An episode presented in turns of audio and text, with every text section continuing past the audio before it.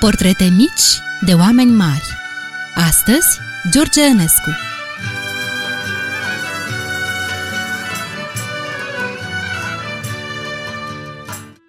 Bun găsit, dragi prieteni!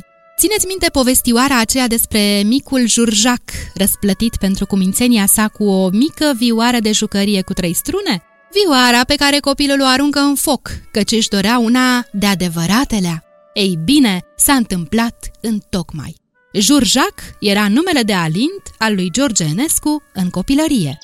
Născut în satul Liveni, din nordul Moldovei, la 19 august 1881, într-o familie în care străbunicul era cântăreț la strană, iar bunicul preot cu o voce extraordinară, George Enescu aude la trei anișori un taraf de lăutari, iar în ziua următoare a întins un fir de ață pe o bucată de lemn, încercând să cânte.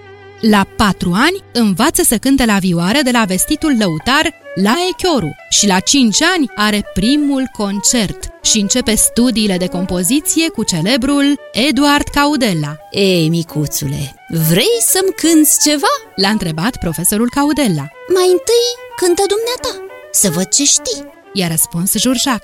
Odată ce a învățat notele, micul Jurjac a trecut direct la compoziție și compunea nu cântecele sau ariete, ci opere. Este cunoscut acel manuscris celebru purtând titlul uh, Țara Românească, operă pentru pian și vioară de George Enescu, compozitor român în vârstă de 5 ani și un sfert. În 1888, pe când se inaugura Ateneul la București, Jurjac era, după Chrysler, al doilea copil admis la conservatorul din Viena, înainte de a fi împlinit 10 ani. Avea 7 ani. La 9 ani termina conservatorul. La 12 ani susține concerte pe muzică de Brahms, Pablo de Sarasate și Felix Mendelssohn Bartoldi. Am simțit că evoluez repede, că devin eu însumi. Își amintește marele muzician. Dintre marile creații ale începuturilor lui George Enescu, un mare succes a avut sonata a doua pentru vioară și pian, opus 6, și cu octetul de coarde, opus 7, ambele finalizate în anul 1900 la Paris. Iată cum povestește în amintirile sale celebrul pianist Alfred Cortot, atunci având 17 ani, apariția lui Enescu la Conservatorul din Paris. Am văzut intrând un băiat cam de vreo 13 ani. Era solid, îndesat și purta o haină prea strâmtă și un pantalon prea scurt pentru el. Un cap mare, nespus de gânditor, cu ochi care priveau neîncetat într-o altă parte, tăcut, nu se mâna copil.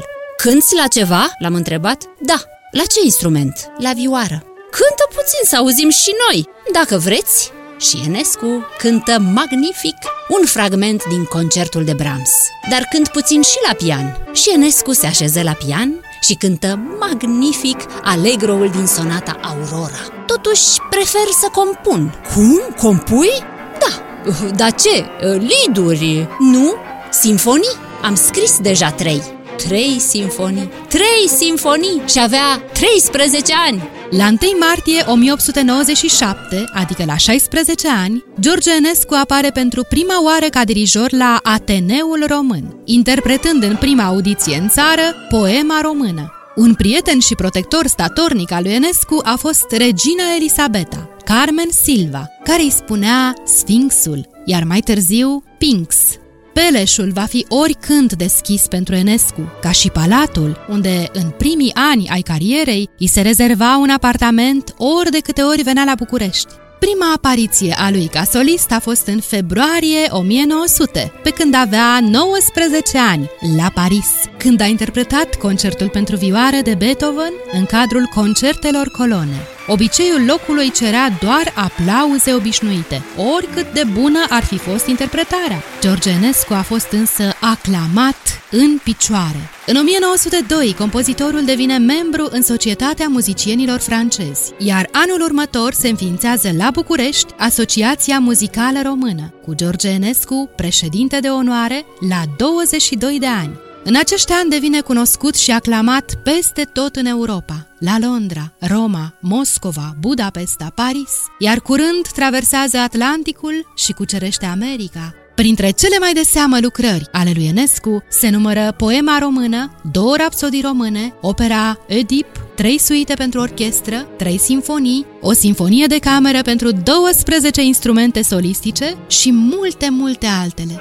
La premiera operei Oedip, criticul Henri Malherbe spunea Datorită lui George Enescu, România nu mai are niciun motiv să invidieze alte popoare, căci posedă un muzician de faimă mondială care i-a adus coroana ce a fost negată până acum. Tezaurul său artistic s-a îmbogățit cu o partitură de valoare a lui Oedip, la nivelul celor mai minunate capodopere ale teatrului muzical. În 1928, George Enescu începe lecțiile de vioare cu un băiețaș rotofei, roșcat și pistruiat, care după ce l-auzise pe Enescu într-un concert, îl urmărise și nu-l slăbise cu cererea de a-i fi discipol. Se numea Yehudi Menuhin.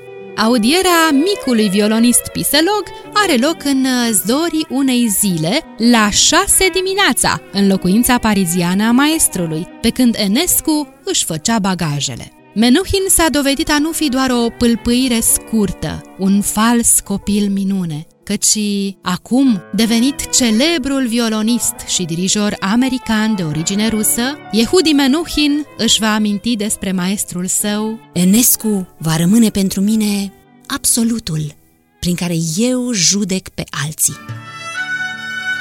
Ați ascultat Portrete mici de oameni mari, George Enescu.